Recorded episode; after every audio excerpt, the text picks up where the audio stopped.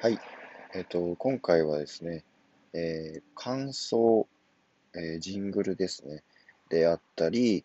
えー、次は効果音だったりの、え挿入についてちょっと調べてみたいなと思います。今、一番最初のところで、え感想が流れたと思うんですけれども、それでは次は効果音を挿入してみたいと思います。どうぞ。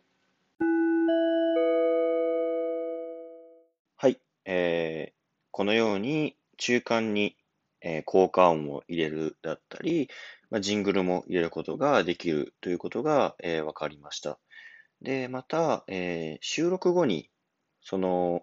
ジングルと、えー、自分が収録した音声などは、えー、入れ替えることができるので、まあ、好きなように、そのポッドキャスト、えー、コンテンツの、まあ、順番であったり、構成を、えー、組み立てることができるっていうふうに、えー、なっております。はい。今回は、えー、こういった感じで、それでは最後に、えー、ジングルをどうぞ。